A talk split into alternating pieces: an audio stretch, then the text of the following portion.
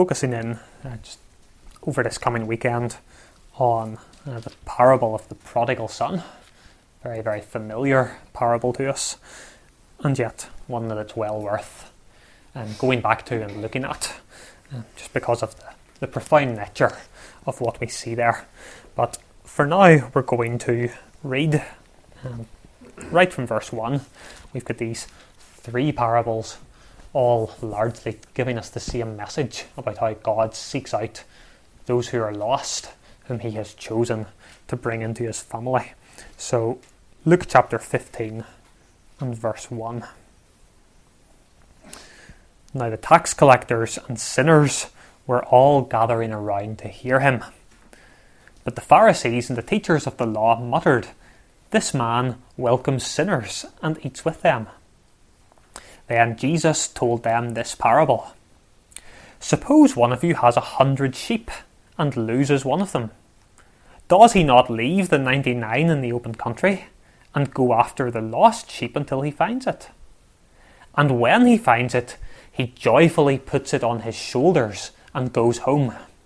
Then he calls his friends and his neighbours together and says, Rejoice with me, I have found my lost sheep.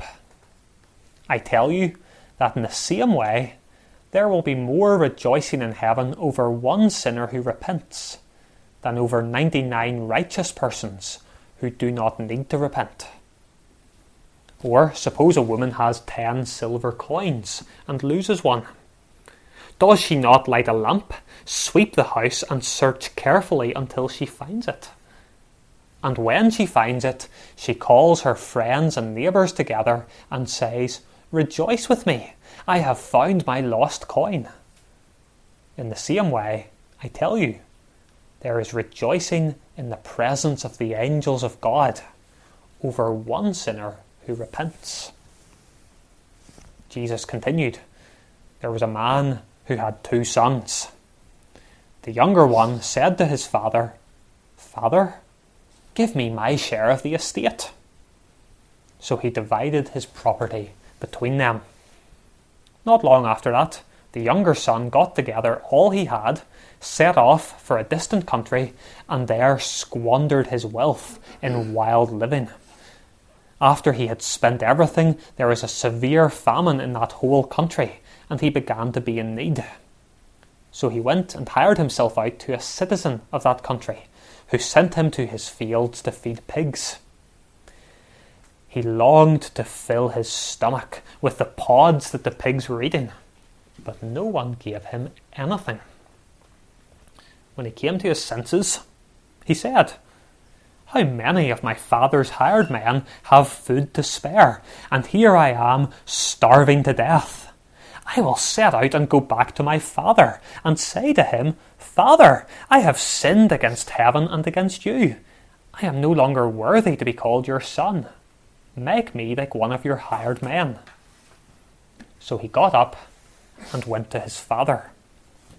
But while he was still a long way off, his father saw him and was filled with compassion for him.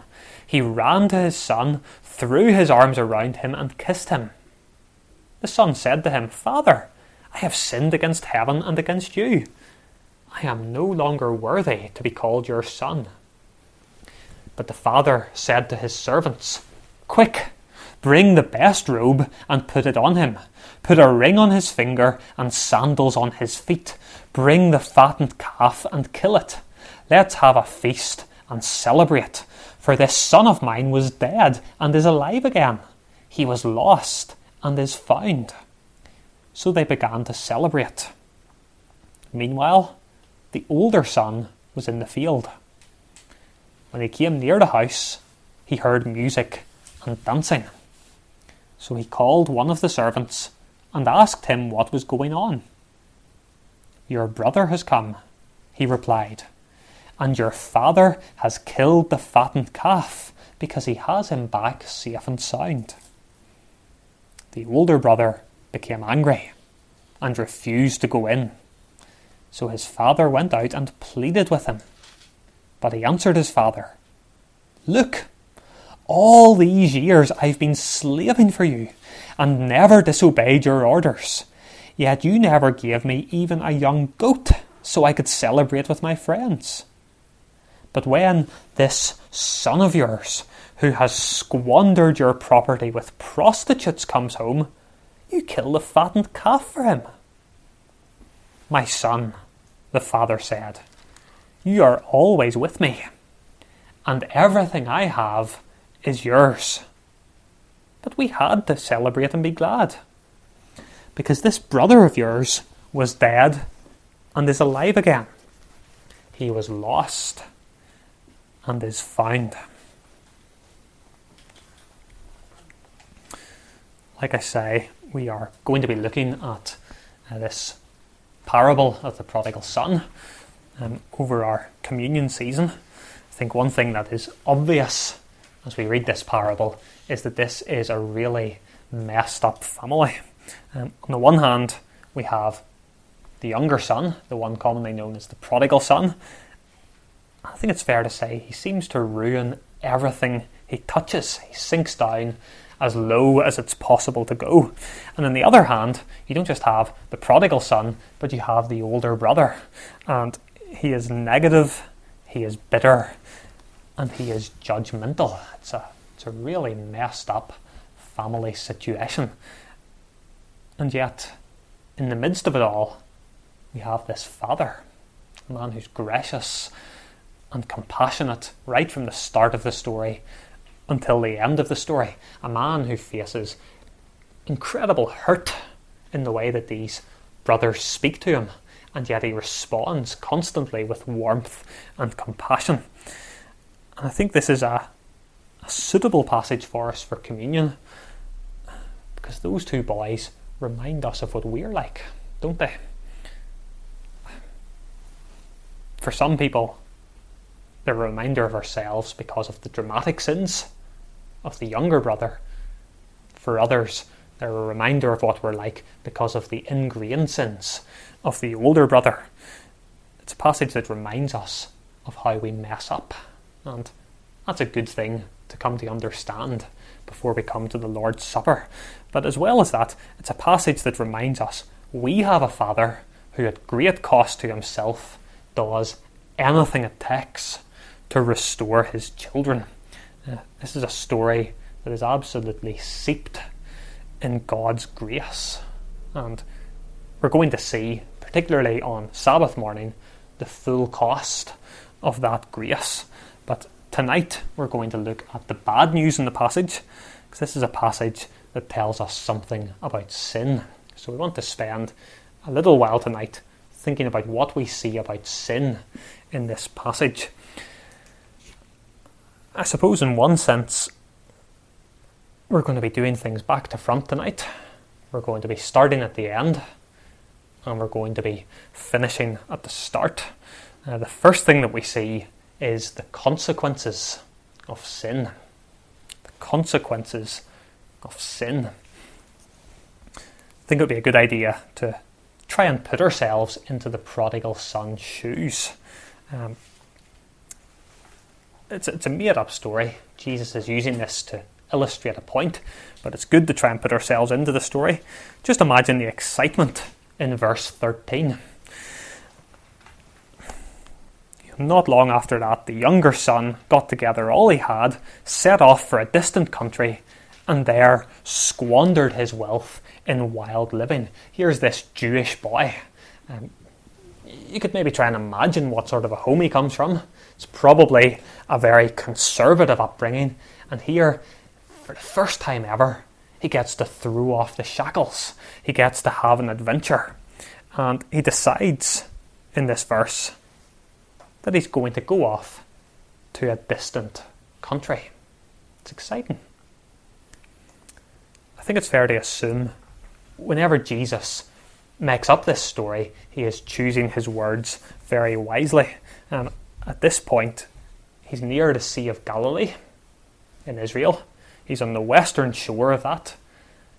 All you would have to do from the western shore of the Sea of Galilee is get into a boat, be less than a day's journey, and you could cross the sea. And when you get off at the eastern side, It's like stepping into a totally new world because there are all these Gentile cities across the water.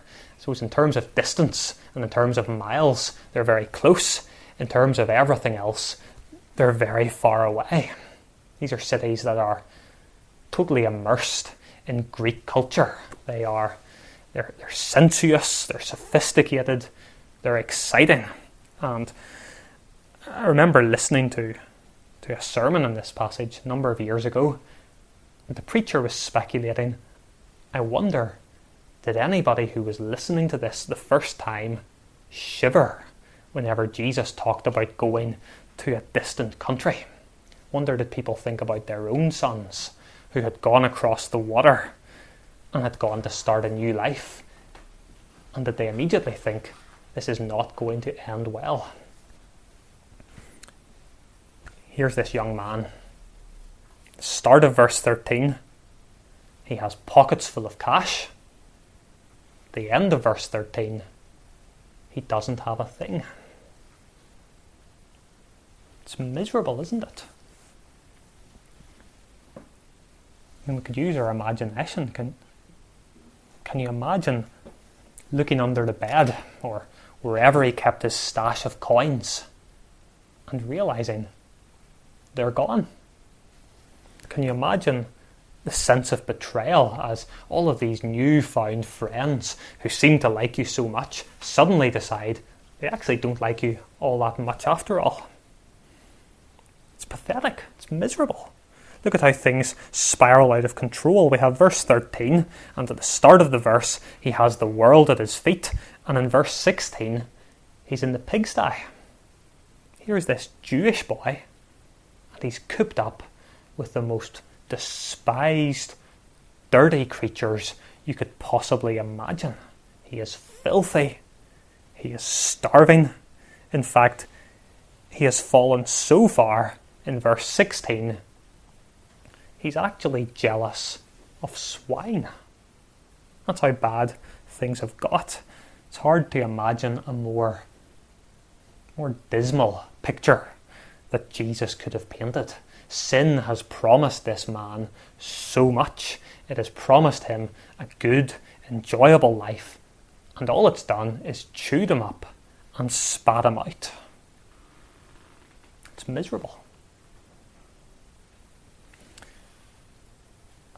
And there are plenty of people in the church, and I'm sure we know people, and they can confirm this from their own experience. They've bought into the false promises and they've chased the bright lights, and they're more than happy to admit that once the fun is over, there's this emptiness that lingers and there's a pain. That's what sin does.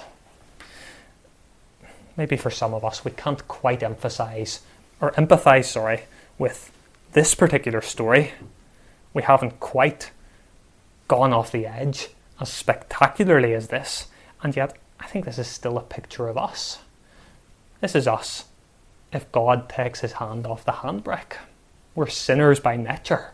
This is God if he stops restraining us. This is us plunging off the edge. And so I think we should be reading this story and we should be thankful that God's grace has, restra- has restrained us as much as it has. We should be delighted if we can't empathize with this. That God has not left us to our own devices, and He hasn't left us to face the consequences, because sin is absolutely dismal. And we don't just see the effects of sin in the prodigal son, do we? We see it in the older brother as well. Notice how angry he is in verse 28. The older brother became angry and refused to go in. Here's this man who is incredibly bitter. He is consumed with resentment and with jealousy. Here is a man who has every reason imaginable to be thankful. He has this loving father, he has this comfortable life, and yet there's something inside him, isn't there? There's sin. And this sin means that he has lost all of his perspective. And rather than enjoying these blessings that he's got, he's seething, isn't he? He's raging because there's one thing that he doesn't have. Wonder can that be us sometimes? We drive ourselves crazy because we don't get what we think we deserve. or we get angry, or maybe not angry, but irritable perhaps, when we see other people succeeding and we think it should be us. Or we get irrationally upset by things other people say and we take them as being slights and insults against us. Sin can be incredibly destructive. Sometimes it's obvious, like the prodigal son. Sometimes it's under the surface. Things like bitterness and angry and anger, sorry, and jealousy and arrogance and resentment. We're going to be taking part in the Lord's Supper this coming Sabbath. I think we're going to to get the most out of it if we're willing to examine ourselves for signs of sin, not simply the obvious signs like this younger brother, but the more subtle signs like this older brother. So that's the consequences of sin. But the second thing we see is the character of sin. The character of sin. Like I say, it's a, a very well known story. And yet, sometimes, whenever a story is as well known as this, we can forget just how, how heartbreaking it is and just how much of a punch there is. Just think about it for a moment. Here's this loving Father.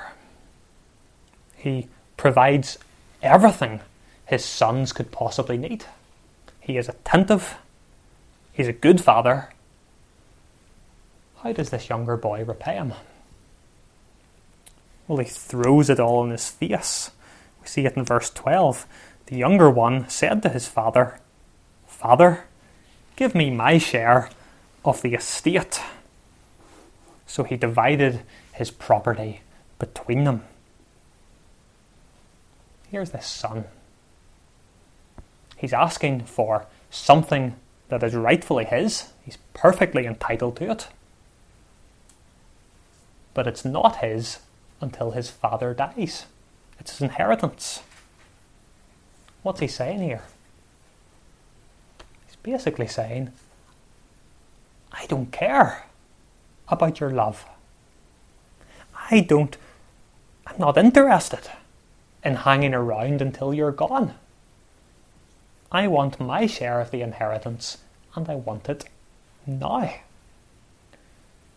Or if we were to put it into a nutshell, Father, I wish you were dead.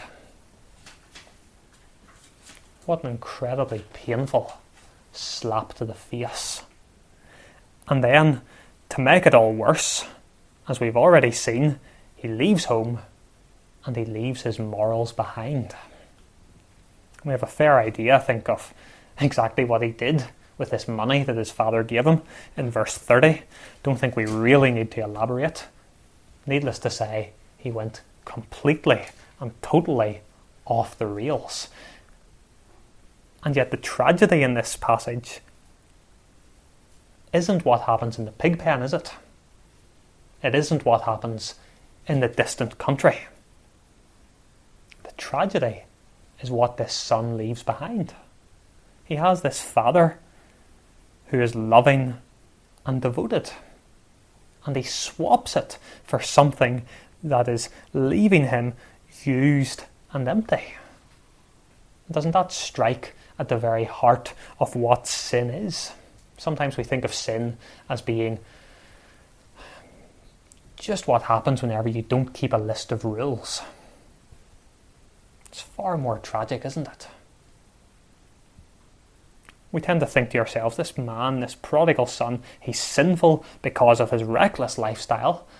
It's worse than that, isn't it? This is a man who has all sorts of blessings. and he wants absolutely nothing to do with the man who gives him these blessings. Isn't it awful? It's a slap in the face. It's terrible. And yet, isn't that sometimes what we do as well? Think of all the blessings that God pours out in us. He creates us, He sustains us, He gives us gifts and abilities, He gives us friendships, He gives us family. Think even of the material blessings that we have in our kitchen cupboards, and yet, don't we sometimes grab hold so tightly of the blessings that God gives us, and we ignore the one who blesses. We take the goodies and we forget about the one who gives. That couldn't be more obvious in the prodigal son. I think it's also the case in the older brother as well, isn't it? He's a, he's a very, very sad case. Um, notice verse 29. He says to the father, Look, all these years I've been slaving for you and never disobeyed your orders. Might be worth imagining what the neighbours have to say about this older son. He's a model son.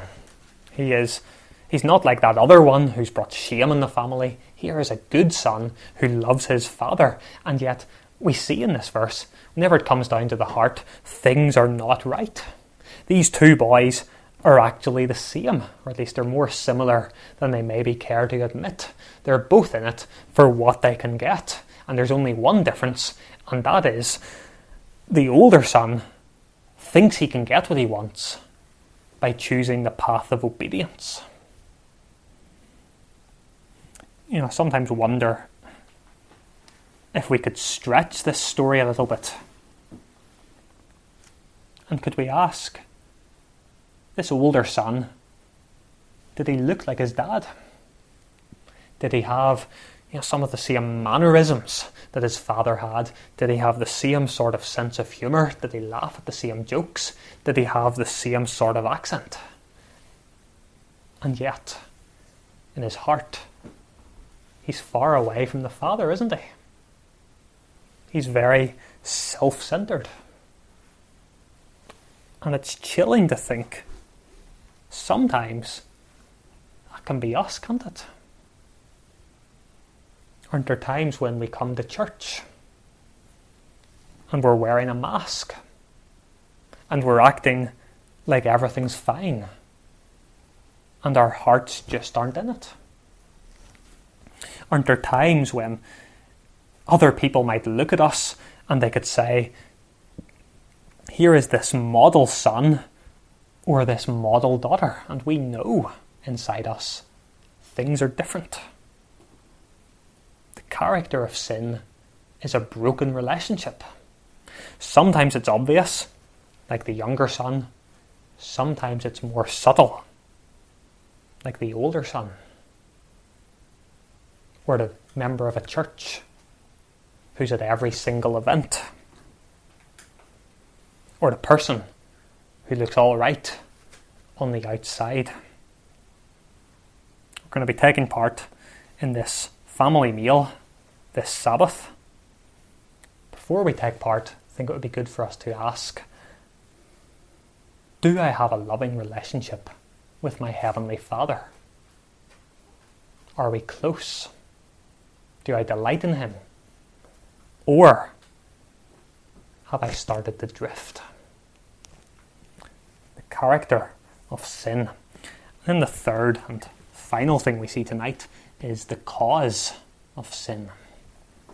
The cause of sin. Got two very different brothers. They're on two very different roads.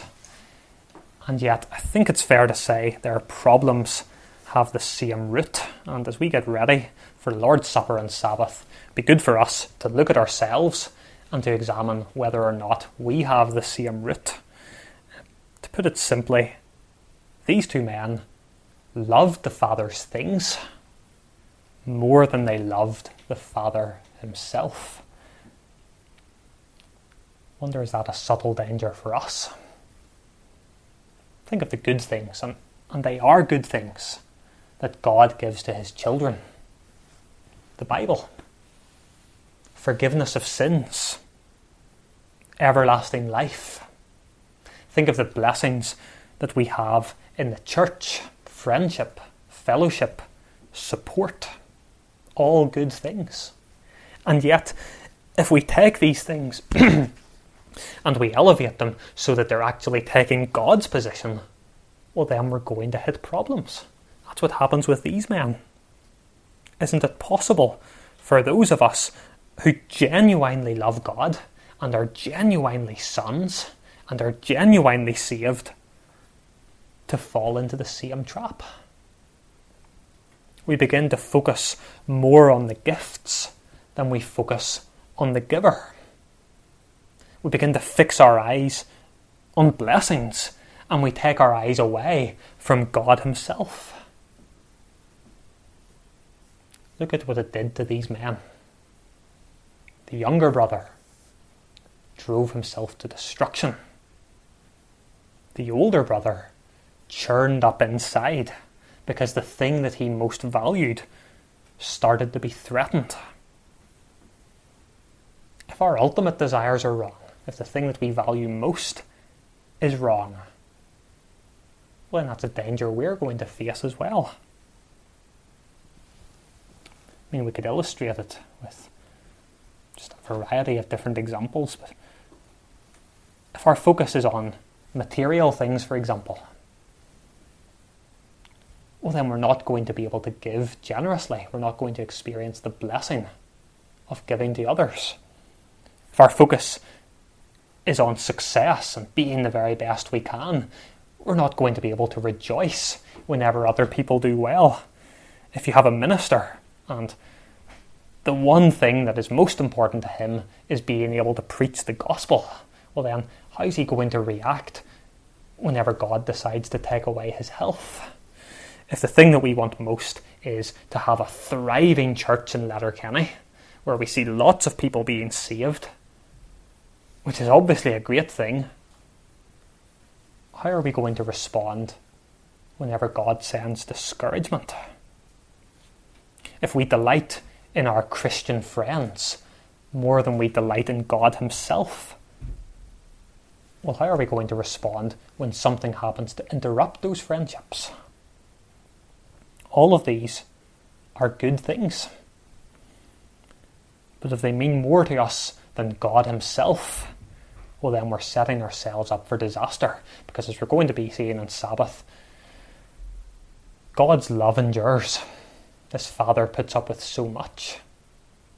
None of these things are going to endure in the way that our relationship with God will. The real tragedy of this passage these boys had something that was far, far better than material blessing. Isn't that a picture for us of our wonderful relationship with our Heavenly Father? Better than any of the blessings or anything the world has to offer. Maybe a couple of good questions, challenging questions, might be worth asking just as we get ready for Sabbath. First one is if I lost everything, but still had God, could I be happy? It's quite a blunt question, but it's worth pressing into the details of our lives. Or the second question, is the opposite. If I could keep all of God's blessings, yet lose my relationship with Him, would I be crushed? I think by, by considering these questions, we'll get a good indicator of where our heart's desires truly lie. It may well be that as we come to the Lord's Supper this coming Sabbath, our focus is wrong and we don't delight in our relationship with God in the way that we ought to.